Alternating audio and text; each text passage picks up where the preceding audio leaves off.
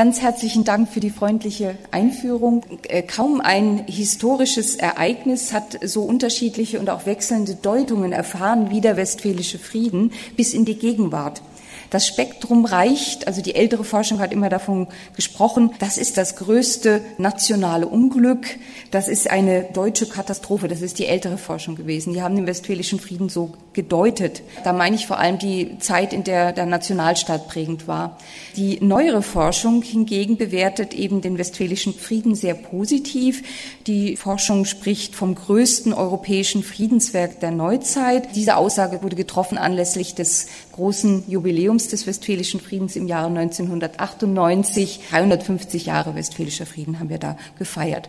Und wenn wir jetzt bis in die Gegenwart schauen wollen, dann ist der Westfälische Frieden eigentlich wieder ganz aktuell. Ich weiß nicht, ob Sie es verfolgt haben, aber im Zusammenhang mit dem Syrien-Konflikt hat ja Steinmeier, damals noch als Außenminister, jetzt ähm, sozusagen in seiner Funktion als Bundespräsident, ähm, hat ja darauf hingewiesen, der Westfälische Frieden könnte ein Modell sein für die Befriedung des Syrien-Konfliktes. Äh, und diese Aussage hat dann ja sehr heftige Kritik hervorgerufen. Äh, also Sie sehen, der Westfälische Frieden polarisiert bis in die Gegenwart und im Grunde ist es ein doch sehr aktuelles Thema. Anliegen meines Vortrages ist es jetzt, Ihnen erst einmal den westfälischen Frieden näher zu bringen, Ihnen überhaupt zu erklären, um was es hier geht, weil viele eben darüber reden, aber dann doch nicht genau wissen, was verbindet sich eigentlich mit diesem Frieden. Er hat eine europäische Tradition auf jeden Fall, er ist auch europäisch geprägt anzusehen, aber ähm, für mich ist doch viel wichtiger, dass dieser westfälische Frieden zurückgeht auf eine ältere Friedenstradition. Ich sage deutsche Friedenstradition, man könnte auch sagen eine Friedenstradition, die ganz eng verbunden ist mit der Gründung des Heiligen Römischen Reiches deutscher Nation 1495.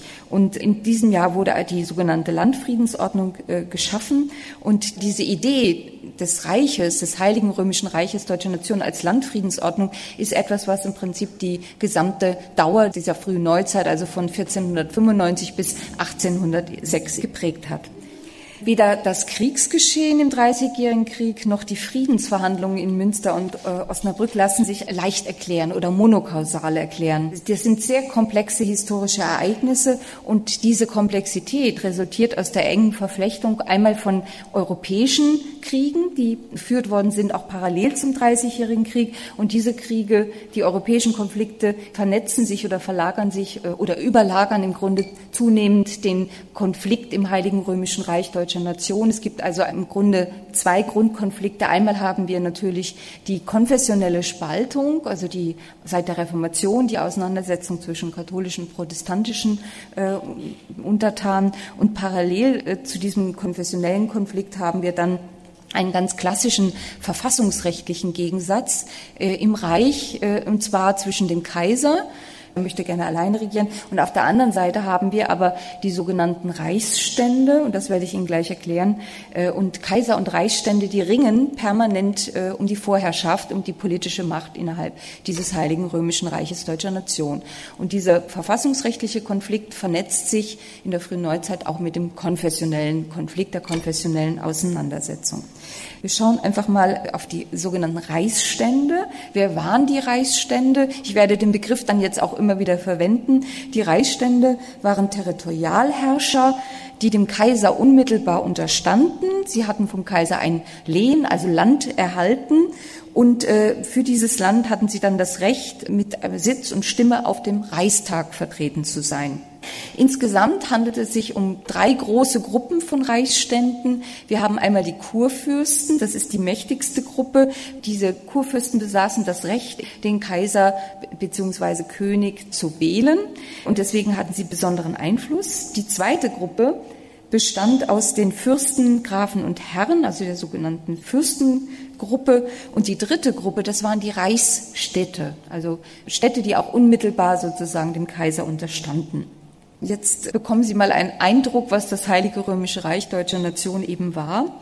Wir haben eben gesehen, sieben bis dann auch später im Verlauf der frühen Neuzeit neun Kurfürsten, über 300 Fürstengrafen und Herren und rund 50 Reichsstädte, bildeten sozusagen den Kern der politischen Struktur des frühneuzeitlichen Reiches. Die Reichsstände, die Gruppe, die ich Ihnen eben skizziert habe, regierte zusammen mit dem Kaiser das Reich. Und dieses Reich erstreckte sich räumlich vom heutigen Dänemark bis Norditalien und von Frankreich bis einschließlich der heutigen Tschechischen Republik. Also das ist nicht Deutschland, so wie wir es heute kennen, sondern das Heilige Römische Reich Deutsche Nation beinhaltet viele Territorien, die heute eigenständige Staaten sind.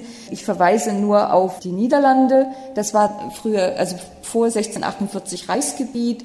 Auch die Schweiz gehörte formal rechtlich mit zum Heiligen Römischen Reich Deutsche Nation dazu und auch das Königreich Böhmen.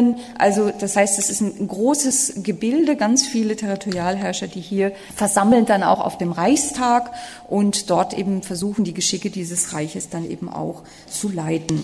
Die Reichsstände, vor allem die Kurfürsten, besaßen viele äh, Einflussmöglichkeiten, weil sie eben dieses Königwahlrecht besaßen. Und die Reichsstände insgesamt waren besonders mächtig und auch immer eine politische Konkurrenz für den Kaiser, weil die Reichsstände auf den Reichstagen die Reichssteuern bewilligten. Also das heißt, das sind solche Hebel gewesen für diese Reichsstände, politisch eben auch auf den Kaiser Einfluss äh, zu nehmen. Nichtsdestotrotz haben die unterschiedlichen Kaiser immer wieder versucht, den Einfluss dieser Reichsstände zurückzudrängen. Und die Kaiser hatten immer den Wunsch, möglichst alleine zu regieren, aber das konnten sie im Prinzip nicht durchsetzen. Und dieses Ringen um die Vorherrschaft innerhalb des Reiches, das war eben auch einer der Gründe dafür, die dann in den Dreißigjährigen Krieg mündeten. Also der böhmische Ständeraufstand ist natürlich genau einer dieser Konflikte, der sich innerhalb dieser politischen, dieses Ringens um die politische Macht im Reich hier einordnen lässt. Sie müssen sich im Grunde merken, es gibt zwei Gründe aus Perspektive des Reiches, die jetzt für den Dreißigjährigen Krieg gewissermaßen verantwortlich waren. Einmal der konfessionelle Gegensatz, zum Zweiten dieses machtpolitische Ringen zwischen Kaiser und Reichsständen. Der Anspruch des Kongresses bestand darin, durch ein Pax Universalis oder ein Pax Generalis, also einen Universalfrieden, nicht nur die Konflikte innerhalb des Reiches, sondern eben auch die europäischen Konflikte zu regeln. Und ich habe einfach eine kleine Auflistung mitgebracht, damit Sie sehen, was äh, einmal parallel zum Dreißigjährigen Krieg lief. Das war einmal der 80-jährige Krieg zwischen den nördlichen Niederlanden und Spanien. Und hier ging es eben um eine Unabhängigkeitsbewegung. Die nördlichen Niederlande wollten sich eben von den Spaniern, die über die gesamten Niederlande damals regierten, unabhängig erklären. Und es ging also hier um, äh, wirklich um einen, die Eigenständigkeit der nördlichen Niederlande und dieser, der Versuch, sich von den Habsburgern abzugrenzen. Und dieser Krieg ist der 80-jährige, der läuft schon viel länger. Also der sollte eben auch in äh, Münster und Osnabrück geklärt werden. Dann haben wir den Spanisch-Französischen Krieg von 1635 bis, der geht über den Westfälischen Frieden hinaus bis 1659. Und dann hier unten Konflikt 3 und 4. Das sind die Konflikte, die sich gewissermaßen mit den internen Konflikten des Reiches überlagern, nämlich der Konflikt mit Frankreich und dem Kaiser 1635 bis 48 und der Konflikt zwischen dem Kaiser und Schweden. Also Schweden und Frankreich steigen dann zu einem späteren Zeitpunkt des Dreißigjährigen Krieges in diese Auseinandersetzungen ein. Und diese Gemengelage von diesen äh, Konflikten, die wir hier vorfinden, die sollten alle in Münster und Osnabrück geklärt werden. Also das müssen Sie sich eben vor Augen äh, halten. Der Anspruch bestand darin, einen allgemeinen christlichen Frieden in Europa herzustellen. Und das spiegelt sich auch in der Größenordnung des Kongresses, der in der Forschung als Kongress der Superlative bezeichnet wird. Bei diesem Friedenskongress handelte es sich um den ersten reinen Gesandtenkongress. Also die europäischen Häupter waren nicht persönlich anwesend, sondern die Gesandten, die schickten Gesandten. Also ein reiner Gesandtenkongress. Insgesamt gab es 109 zum Teil mehrere Personen umfassende diplomatische Gesandtschaften. Die französische Gesandtschaft hatte über 200 Personen beispielsweise. Also die sind da mit richtig großem Gefolge hingezogen. Diese 109 Gesandtschaften vertraten 16 europäische Staaten und 140 Reichsstände sowie 38 weitere Mächte. Dazu gehört beispielsweise die italienischen Fürsten und Republiken. Und es gab auch eine ganze Reihe von fremden Gesandten, die einfach aus Interesse und um das Geschehen zu beobachten nach Münster und Osnabrück gereist sind. Äh, wer fehlte denn nun? Das ist ja vielleicht die leichtere Frage. Es fehlte im Prinzip England, einschließlich Schottland und Irland Dort herrschte zu diesem Zeitpunkt ein Bürgerkrieg und deswegen war ähm, England auch nicht involviert in 30-jährigen Krieg und äh, auch dann nicht bei den Friedenskongressen. Es fehlte auch das russische Zarenreich, das gehörte zu diesem Zeitpunkt noch nicht zu den europäischen Mächten. Und es fehlte auch der türkische Sultan. Wir haben ja auch parallel noch die Türkenkriege. Aber der Westfälische Friedenskongress wollte einen christlichen Frieden schließen. Und es war eigentlich auch gar nicht daran gedacht, jetzt den türkischen Sultan mit in diesen Friedenskongress einzubeziehen. Sie sehen, es gab eine große Zahl von Menschen, die untergebracht und versorgt werden musste. Osnabrück hatte zum damaligen Zeitpunkt sechs bis achttausend Einwohner. Jetzt können Sie sich ungefähr vorstellen, wenn da Gesandtschaften kommen mit mehreren hundert Personen, was das für Belastungen waren für die Städte. Münster war etwas größer. Münster hatte geschätzt 10.000 äh, bis 12.000 Einwohner. Aufgrund der Zusammensetzung kann der Kongress als erster gesamteuropäischer Friedenskongress gesehen werden. Und dieser Kongress hat dann für die späteren und folgenden europäischen Friedensschlüsse in Hinsicht auf den Charakter als Gesandtenkongress, äh, in Hinsicht auf den diplomatischen Verhandlungsmodus oder das sich dann entwickelnde Völkerrecht und auch die gefundenen Lösungen, hat dieser äh, westfälische Friedenskongress dann Maßstäbe gesetzt, auch für die nächsten äh, Jahrhunderte. So kann man das schon durchaus sagen. Äh, insgesamt, das wurde, wurde ja vorhin schon thematisiert, insgesamt wurde fünf Jahre verhandelt. Äh, und damit gelten diese Friedensverhandlungen bis heute als die längsten ununterbrochen geführten Friedensverhandlungen, die wir kennen in der Geschichte. Eine wichtige weitere Rahmenbedingung ist, dass wir immer uns vor Augen halten müssen, dass parallel zu den Friedensverhandlungen der Krieg weiterging. Es wurde weiter Krieg geführt. Es gab keinen Waffenstillstand, sondern parallel zu diesen fünf Jahren Friedensverhandlungen wurde der, sozusagen der Krieg weitergeführt. Äh, von den äh, vielen Teilnehmern, die ich Ihnen jetzt aufgelistet habe, sind es anfangs vor allem fünf große Mächte, die den größten Einfluss auf das Verhandlungsgeschehen hatten. Das war einmal der Kaiser des Heiligen Römischen Reichs deutscher Nation, dann Frankreich, dann Schweden, dann haben wir Spanien dort und die Vereinigten Provinzen der nördlichen Niederlande. Das sind die fünf Mächte, die am Anfang der Verhandlungen am wichtigsten waren. Die anderen Mächte spielten erst einmal nicht so die zentrale Rolle. Ab 1645 dann kamen immer stärker die Reichsstände zum Zuge, also auch immer stärker die deutschen beziehungsweise Reichsangelegenheiten äh, wurden dann dominant auf dem äh, Friedenskongress in Münster und in Osnabrück. Die ersten Jahre 1643, 44 waren vor allem geprägt von Rangstreitigkeiten der Gesandten, also zeremonielle Fragen. Das war wichtig in der damaligen Zeit, um das politische Gewicht im Prinzip abschätzen zu können, äh, musste man im Grunde das nach außen demonstrieren. Und deswegen waren solche zeremoniellen Fragen und Rangstreitigkeiten sehr wichtig, um immer auszuloten, wer das politische Sagen äh, hatte. Die eigentlichen Verhandlungen begannen im Prinzip erst Ende 1600 45 und dauerten bis Oktober 1648.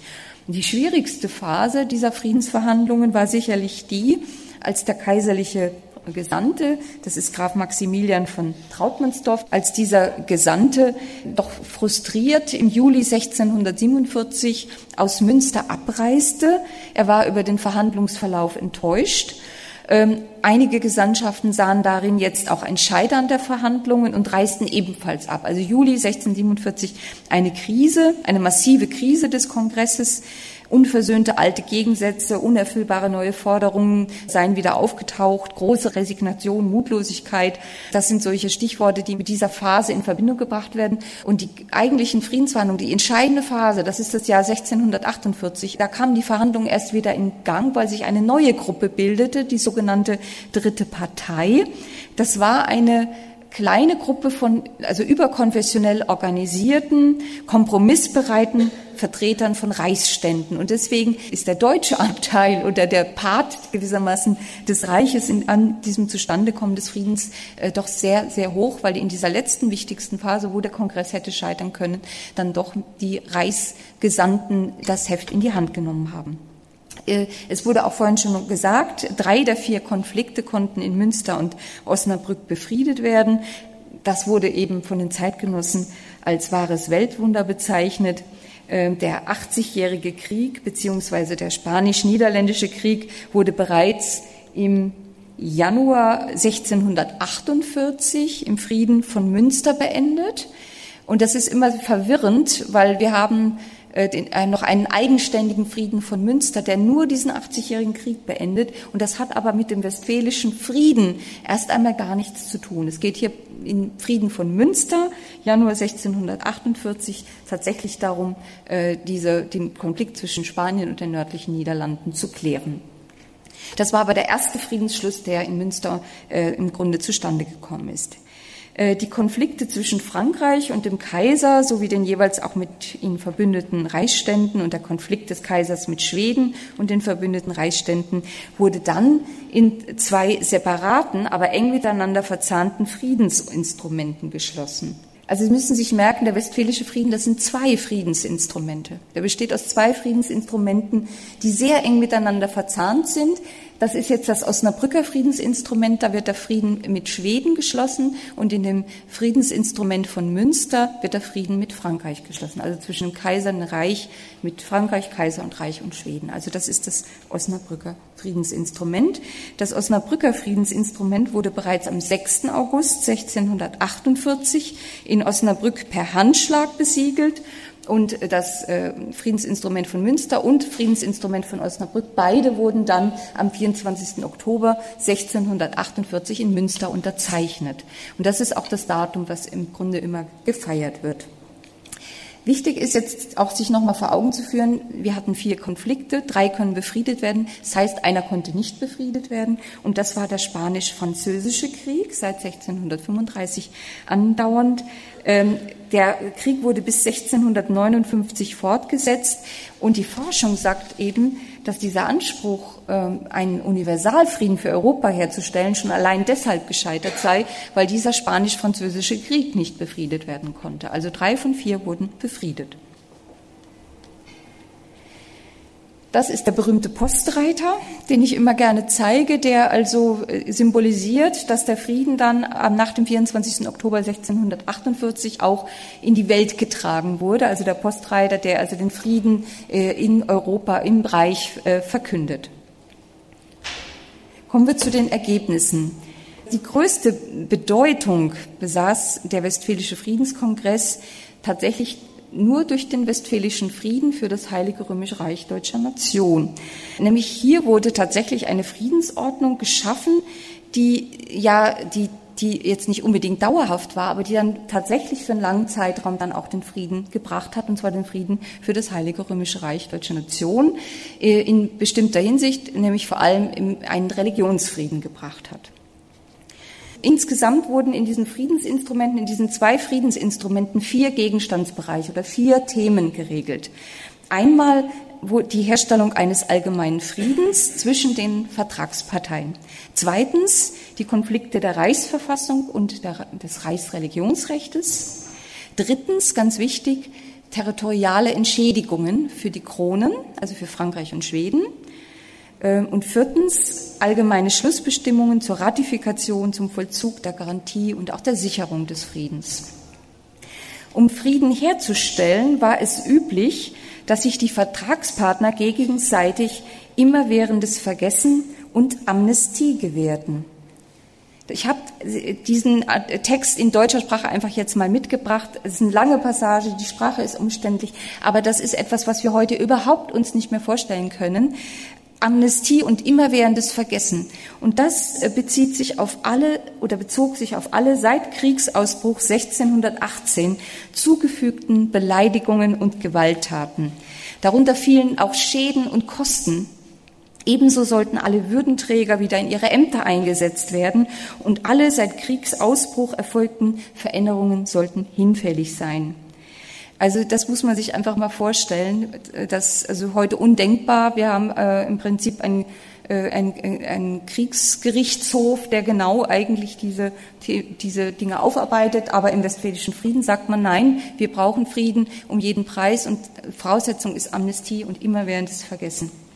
Auf der Basis dieser Amnestie wurde dann ein allgemeines Restitutionsgebot verabredet, das heißt also die Wiederherstellung der territorialen Verhältnisse, aber mit relativ vielen Ausnahmen. Also da gehe ich aber nicht drauf ein. Sie sollten nur wissen, äh, dass es hier eine Reihe von Ausnahmen gab.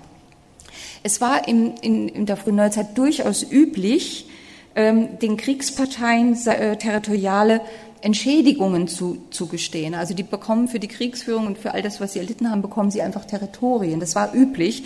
Und aufgrund dessen haben sich dann im Zuge dieser ähm, Verhandlungen oder des Westfälischen Friedens auch territoriale äh, Verschiebungen von Macht und Besitz ergeben. Ich zeige, das ist jetzt leider nicht eine besonders gute Karte, aber ich werde das gleich noch erläutern. Also Frankreich hat im Westfälischen Frieden bekommen die lothringischen Städte und Diözesen Metz, Toul und Verdun.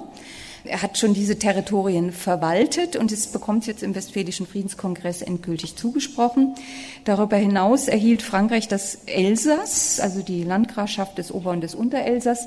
Man kann so ein bisschen hier diese lilanen Territorien, das sind im Prinzip die Gebiete, die Frankreich vom Reich erhält, dann im Westfälischen Frieden. Ähm, und Sie können immer schauen, die Farben sind nicht ganz gut, aber Bayern bekommt die Oberpfalz, Hessen-Kassel bekommt hier Gebiete um äh, Hersfall, Schweden bekommt Gebiete, da gehe ich gleich nochmal genauer drauf ein. Also das heißt, hier gibt es eine ganze Reihe von territorialen Verschiebungen als äh, Entschädigung. Wichtig ist äh, für Frankreich vor allem gewesen, dass Frankreich zwei rechtsrheinische Festungen bekommen hat, nämlich einmal ähm, die ähm, Festung äh, Philippsburg und äh, Breisach. Das sind zwei wichtige Festungen gewesen. Ähm, man sieht hier Breisach und Philippsburg, das sind rechtsrheinische äh, Territorien, das hat Frankreich bekommen und Frankreich hat äh, sich damit die Möglichkeit offen halten wollen, jederzeit dann militärisch in das Reich äh, eingreifen zu können. Bedeutender als jetzt diese Gebietsverschiebung dürfte für Frankreich dann gewesen sein, dass im Westfälischen Frieden verankert wurde, ähm, dass die österreichischen Habsburger die spanischen Habsburger künftig nicht mehr unterstützen dürfen. Es sind zwei Linien gewesen, habsburgische Linien, und äh, die haben immer zusammengearbeitet und jetzt wurde verankert, dass Österreich äh, Habsburger die spanischen Habsburger nicht mehr unterstützen dürfen. Ähm, äh, wichtig ist jetzt noch Schweden. Schweden bekommt auch einiges, nämlich Schweden bekam das Herzogtum Vorpommern, Rügen, Stadt und Hafen Wismar und die Stifte Bremen, Hamburg und äh, Verden und die wurden säkularisiert eigens, äh, damit quasi hier Entschädigungen geleistet werden konnten. Also äh, wenn Sie vielleicht schon mal an der Ostsee Urlaub gemacht haben und sich gewundert haben, warum da so häufig auf die Schweden verwiesen wird, das hängt genau hier mit diesen Gebieten zusammen, die dann doch einige Jahrzehnte in den schwedischen Händen waren. Also Rügen war schwedisches Gebiet, äh, Vorpommern war schwedisches äh, Gebiet. Neben diesen Gebieten hat Schweden dann noch eine sogenannte Militärsatisfaktion bekommen. Das waren fünf Millionen Reichstaler, quasi als ähm, ja die die fünf Millionen Reichstaler sollten dazu dienen, die Söldner mal auszubezahlen. Da waren ja unendlich große äh, Schulden angehäuft worden und die Söldner wollte man aus dem Land bekommen und deswegen äh, hat Schweden dann fünf Millionen Reichstaler bekommen, um diese Söldner dann auszuzahlen. Ähm, die, diese Regelungen, die man gefunden hat im Westfälischen Frieden, ähm, die waren sehr komplex und gerade diese, ähm, die, den, der Abbau der Truppen, das konnte nicht gleich in Münster und in Osnabrück geregelt werden, sondern musste sich dann nochmal eigens in Nürnberg treffen, 1649-50 auf den Nürnberger Exekutionstag und dort ist dann im Prinzip erst dieser Truppenabbau äh, geregelt worden und auch diese äh, Zahlungen geklärt worden. Ähm, wir müssen uns dann auch vorstellen, dass diese Abtretungen von Gebieten ähm, ja auch Reichsstände betroffen hat. Also der Herzog von Pommern war natürlich nicht glücklich darüber, dass jetzt Schweden vor Pommern äh, zugeteilt worden ist. Und äh, das heißt, man wollte auch dann in, oder hat dann im Westfälischen Frieden auch Reichsstände entschädigt, die Gebiete zur Verfügung gestellt hatten für Frankreich und Schweden. Wie hat man das gemacht? Man hat Kirchengut säkularisiert. Also gerade im Norden, Nordwesten ist sehr vieles an Kirch, Kirchengut dann säkularisiert worden und damit konnte man dann im Grunde Entschädigungen auch für die Reichsstände leisten, die Frankreich und Schweden äh, Gebiete äh, ge gegeben hatten. Ganz grob jetzt noch das, was ich vorhin schon angedeutet hatte. Die Vereinigten Provinzen der Niederlande, die schließen mit Spanien Frieden und die Forschung behauptet immer, dass die Niederlande, also dass es die Geburtsstunde sozusagen der heutigen Niederlande gewesen sei und dass der Westfälische Frieden das auch geregelt habe. Das stimmt so nicht. Das steht nicht im Westfälischen Frieden. Diese Unabhängigkeit der nördlichen Provinzen der Niederlande, das ist kein Bestandteil der beiden genannten Friedensinstrumente, sondern kann im Prinzip als Folge dieses Frieden äh, Friedens von Münster bezeichnet werden, der den spanisch-niederländischen oder den 80-jährigen Krieg äh, im Prinzip beendet hat. Äh, sehr ungewöhnlich ist dann hier dieser, der, der Bürgermeister von Basel, Johann Rudolf Wettstein. Die Schweiz war keine Kriegspartei. Ja, das ist nochmal ganz wichtig. Also die Schweiz war hier keine Kriegspartei. Sie hat aber trotzdem ein äh, Gesandte hingeschickt und äh, vor allem diesen äh, Bürgermeister äh, von Basel. Und zwar wollte Basel jetzt diese Anwesenheit dieser vielen Reichsstände nutzen, um in einen Prozess, den diese Stadt schon lange geführt hat, äh, endlich Recht zu bekommen. Und äh, quasi der Nebeneffekt war dann, dass äh, tatsächlich im Westfälischen Frieden dann äh, zugestanden wurde, dass die Schweizer, nicht nur die Stadt Basel, sondern auch die Schweizer Eidgenossenschaft aus allen Reichspflichten entlassen wird. Also wir können durchaus sagen, dass die Schweizer Eidgenossenschaft, dass das 1648 die Geburtsstunde dann der Schweizer Eidgenossenschaft dann war. Ähm, neben den territorialen Veränderungen bilden Bestimmungen äh, für die, für die Verfassung des äh, Heiligen Römischen Reiches Deutscher Nation dann den eigentlichen Kern der Friedensinstrumente. Ich habe vorhin schon auf diesen Gegensatz zwischen Kaiser und äh, Reichsständen verwiesen, dieser Verfassungskon dieses Ringen um diese Vorherrschaft. Und das wird jetzt im Westfälischen Frieden äh, endgültig geregelt. Und zwar im Endeffekt äh, in drei Paragraphen wird im Grunde der alte Vorkriegszustand wiederhergestellt. Die Reichsstände bekommen alle ihre Rechte und Privilegien wieder zurück. Also sie werden wieder restituiert und sie werden als gleichberechtigte Partner in, bei der Regierung des Reiches äh, ja, äh, institutionalisiert. Ähm, Sie sind keine souveränen, sie werden nicht zu souveränen Herrschern, diese Reichsstände. Sie bleiben weiter im Prinzip im Reichsverband und auch in, äh, innerhalb des Reiches in ihren äh, Rechten beschränkt, aber äh, sie, äh, sie bekommen im Grunde eben die Mitsprache bei allen wichtigen Angelegenheiten, die das Reich betrifft. Sie erhalten das Bündnisrecht mit, äh, mit anderen Reichsständen und auch mit ausländischen Mächten. Sie dürfen sich aber nur mit anderen verbünden, wenn sich dieses Bündnis nicht gegen das Heilige Römische Reich Deutscher Nation richtet. Also man versucht, das Reich hier äh, auf äh, allen Ebenen zu schützen. Und noch ein wichtiger Punkt, der dann auch das Gelingen des Friedens ermöglicht hat, ähm, nämlich man hat eine ganze Reihe von Punkten gehabt, die auf, da konnte man sich nicht einigen auf dem Westfälischen Friedenskongress. Und deshalb hat man gesagt, wir müssen all diese Punkte jetzt mal zurückstellen. Wir wollen in erster Linie den Frieden haben und die, und die Punkte, die wir nicht klären können, die stellen wir zurück und die werden wir quasi nach und nach auf den Reichstagen dann abarbeiten. Und das ist auch im Westfälischen Frieden dann genau äh, festgelegt, welche Punkte und welche Fragen das sein sollte eine diplomatische Meisterleistung. Und ich finde, es ist auch aus meiner Sicht ähm, das Kernstück dieses Westfälischen Friedens, das ist der Religionsfrieden, der geschlossen wird. Der Religionsfrieden, man bezeichnet ihn in der Forschung auch als zweiten Religionsfrieden.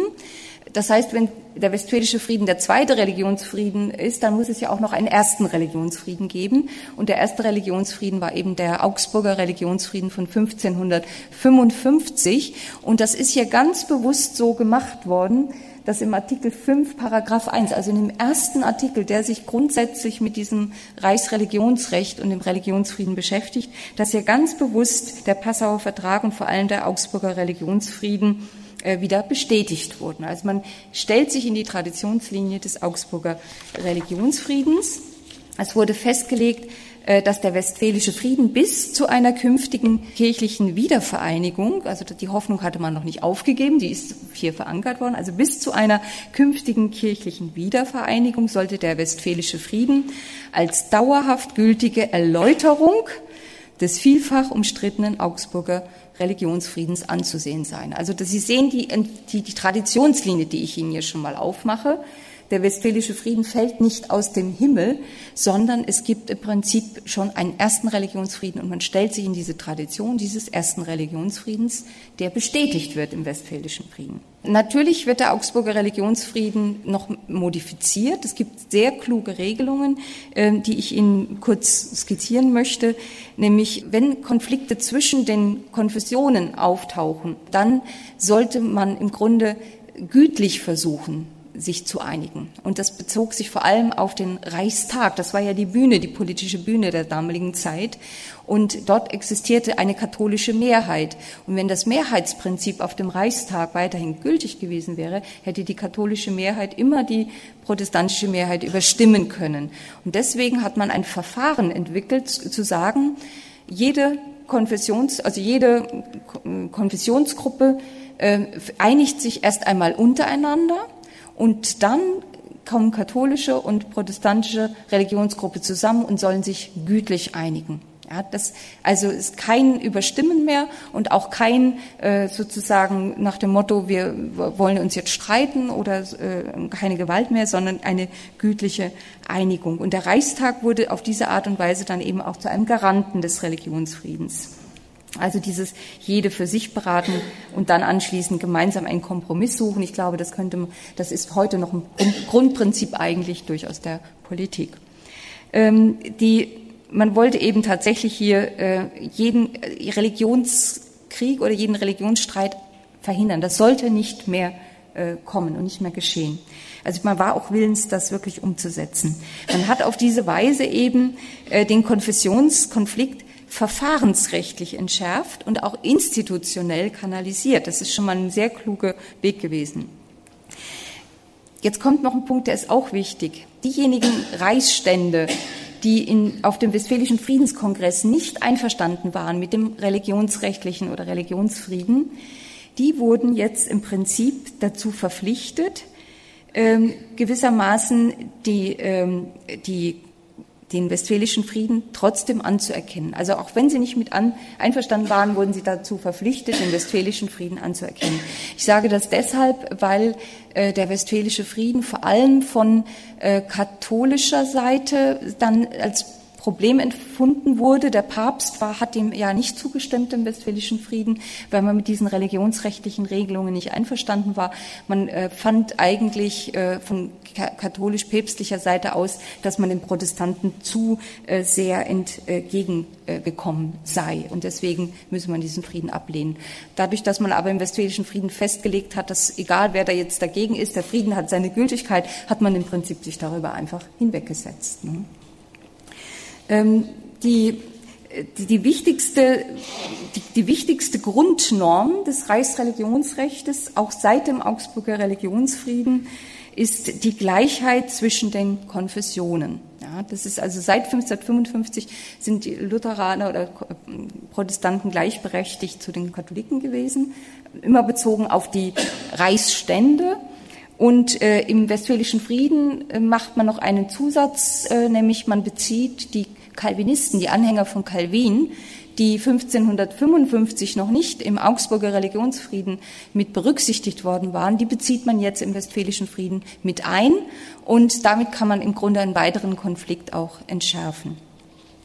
Ähm, diese Parität, also die volle Gleichberechtigkeit, äh, Gleichberechtigung, äh, das hatte dann auch Konsequenzen, weil nämlich alle Reichsinstitutionen die, äh, also Reichstag, dann Reichskammergericht, äh, Reichskreise, also es gab eine ganze Reihe von Reichsinstitutionen, all diese ähm, Reichsinstitutionen, und hier zeige ich Ihnen einmal den immerwährenden Reichstag, also diese sollten alle paritätisch äh, besetzt werden, also gleichberechtigt mit katholischen und äh, protestantischen Richtern.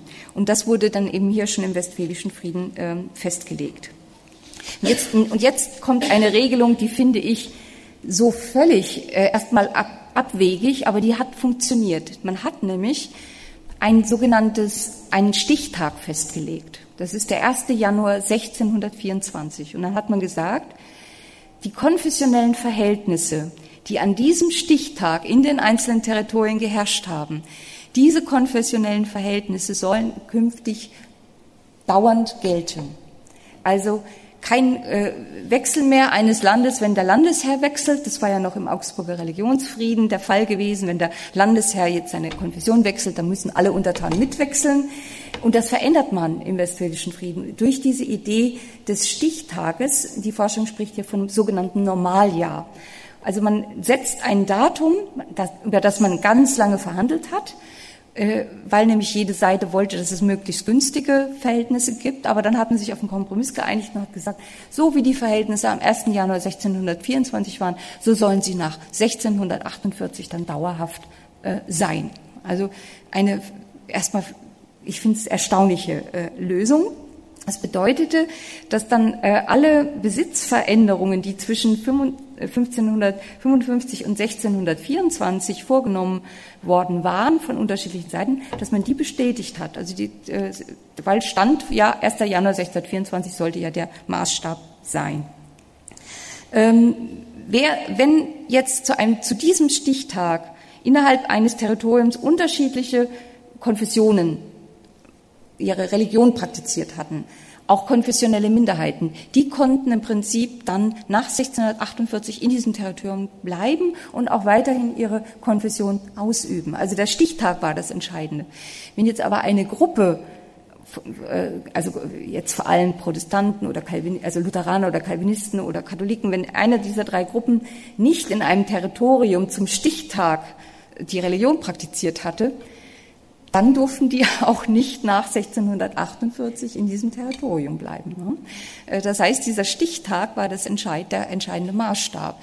Ähm, das bedeutet auch, dass der Landesherr dann konfessionelle Minderheiten, die zum 1. Januar 1624 nicht in seinem Territorium waren, dass er die ausweisen konnte mit einer bestimmten Frist, also drei bis fünf Jahre und äh, natürlich auch dann mit der Vorgabe, dass diese äh, Gruppen, die ausgewiesen wurden, äh, keine Nachteile, vermögensrechtliche Nachteile haben sollten und dass, er auch keine, dass man ihnen auch keine verwaltungsrechtlichen Hindernisse in den Weg legen wollte.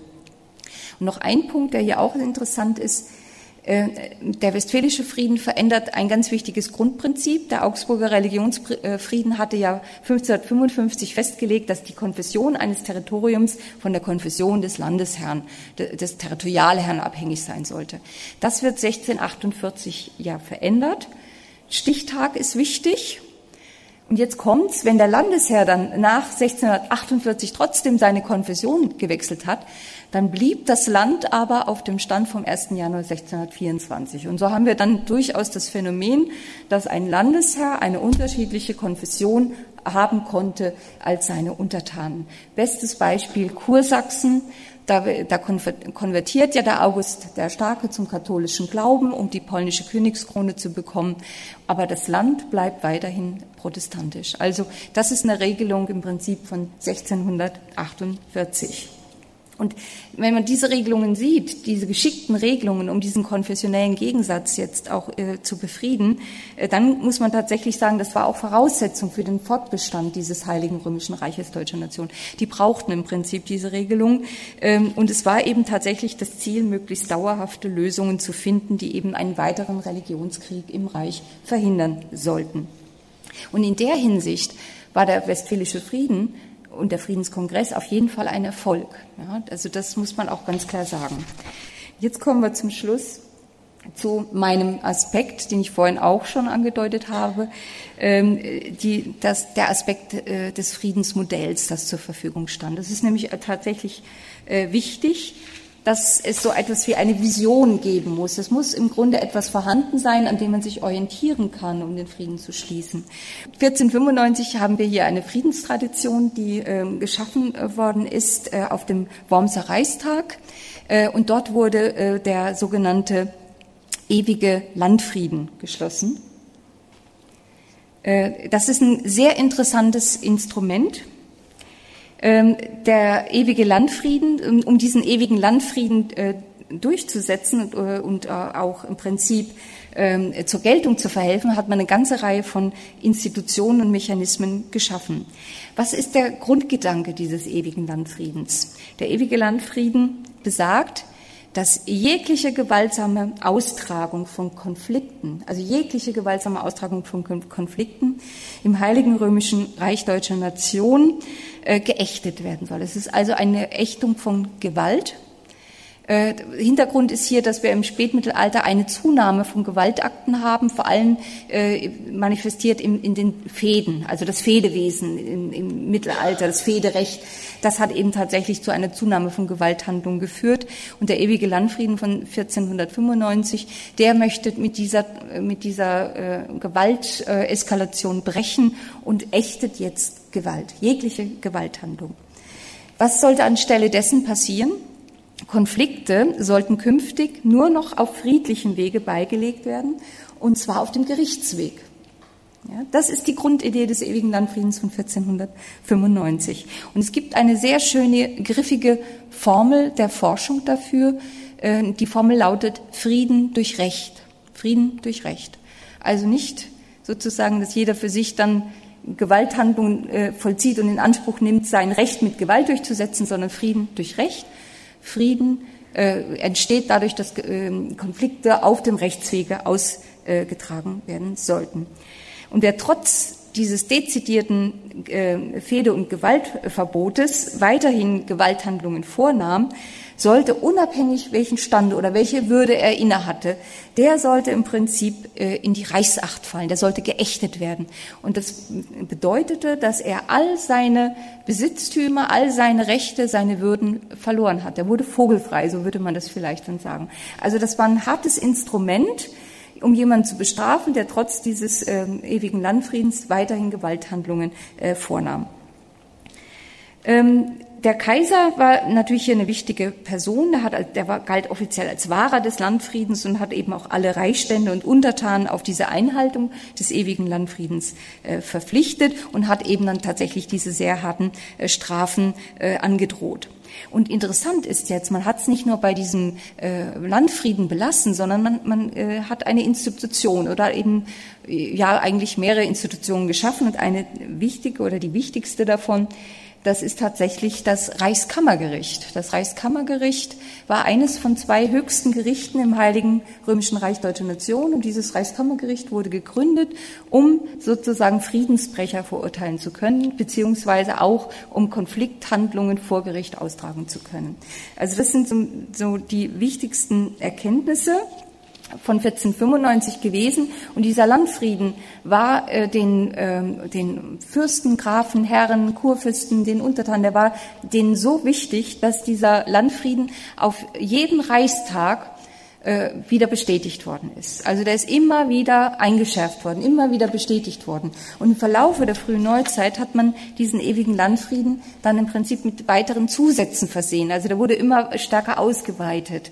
Und ähm, in diesen Ausweitungen und Zusätzen kann man sehen, wie sich im Verlaufe der frühen Neuzeit die Sicherheitslage immer stärker verändert, dass es im Grunde unterschiedliche Bedrohungsszenarien gegeben hat und darauf musste man reagieren und hat dann diesen Landfrieden im Prinzip immer erweitert auf neue Bedrohungen Bedrohung hat man im Prinzip den Landfrieden dann im Grunde ausgerichtet. Und eine von diesen Bedrohungen, die dann schon relativ schnell nach 1495 kam, war eben die Reformation.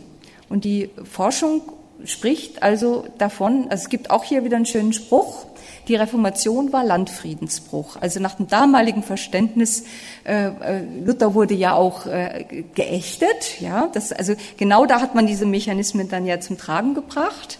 Er galt als Friedensstörer und deswegen wurde er im Prinzip geächtet. Das heißt also, diese äh, Landfriedensordnung geriet durch die Reformation in eine große Krise. Ähm, und äh, aus dieser Krise ist man dann herausgekommen mit dem Augsburger Religionsfrieden. Der Augsburger Religionsfrieden ist aber nichts anderes als ein erweiterter Landfrieden von 1495. Also man hat die Instrumentarien und die Mechanismen von 1495 genommen und hat sie 1555 auf diese konfessionellen Gegensätze äh, ausgeweitet. Das heißt auch, dass die konfessionellen Gegensätze nach 1555 nur noch auf dem Gerichtswege ausgetragen werden sollten. Das ist eben, da sehen Sie, wie, wie in welcher Traditionslinie dieser Augsburger Religionsfrieden eben äh, dann steht und dass diese Landfriedensordnung und dieser ewige Landfrieden von 1495 ein Modell war, auf das man zurückgreifen konnte, auch eben tatsächlich um diese schweren konfessionellen Auseinandersetzungen äh, zu lösen. Und das Wichtigste ist, man hatte die Erkenntnis, dass sich ein religiöser Konflikt nicht auf dem Wege sozusagen der religiösen Wahrheitsfindung lösen lässt. Man kann solche Konflikte nicht entscheiden und sagen, das ist jetzt die einzig wahre Religion und die andere nicht. Also Sie können im Prinzip Religions- oder Konfessionskonflikte nicht jetzt entscheiden.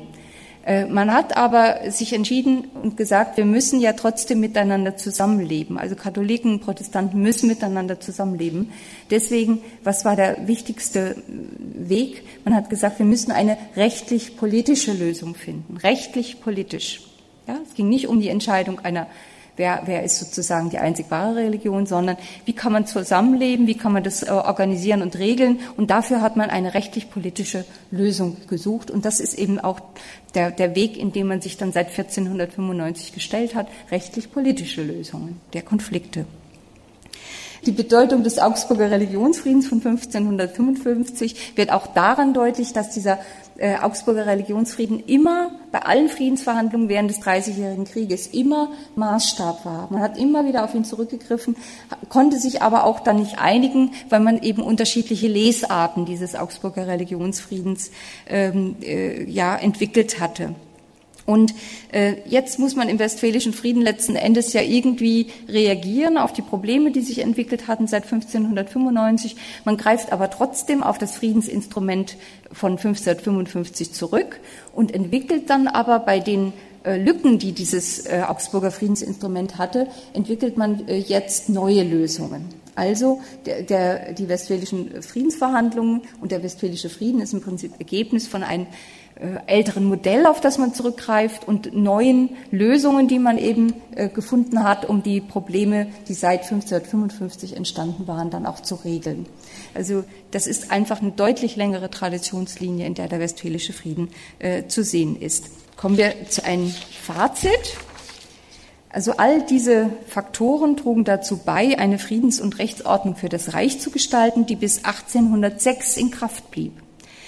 Ähm, wenngleich äh, im Westfälischen Frieden für die Entwicklung oder äh, hier der Westfälische Frieden war durchaus für die Entwicklung des Völkerrechts wichtig. Das ist gar keine Frage. Und er hat auch im Prinzip diplomatische Standards mit herausgebildet, die im Prinzip bis heute auch äh, in der, also internationale beziehungsweise europäische Bedeutung besitzen. Dennoch muss festgehalten werden, dass dieser westfälische Frieden eben keine auf längere Sicht stabile europäische Friedensordnung geschaffen hat. Also das hat nicht funktioniert. Äh, wir wissen schon allein, dass der spanisch-französische Krieg nicht befriedet werden konnte und die äh, Auseinandersetzungen äh, gingen auch auf europäischer Ebene gingen nach 1648 weiter. Wir haben eine ganze Reihe von, von Kriegen. Das fängt an beim spanischen Erbfolgekrieg, nordischer Krieg, siebenjähriger Krieg. Also es gibt eine ganze Reihe von europäischen Konfliktlagen, die auch nach 1648 dann im Prinzip andauern. Ähm, vom ursprünglichen Anspruch der Schaffung eines immerwährenden europäischen Universalfriedens blieb im äh, westfälischen Frieden eigentlich nur eines. Man hat dauerhafte Lösungen gefunden, die einen weiteren Religions- und Verfassungskrieg im Heiligen Römischen Reich deutscher Nation verhinderten. Das blieb sozusagen wirklich übrig von diesem Friedenskongress.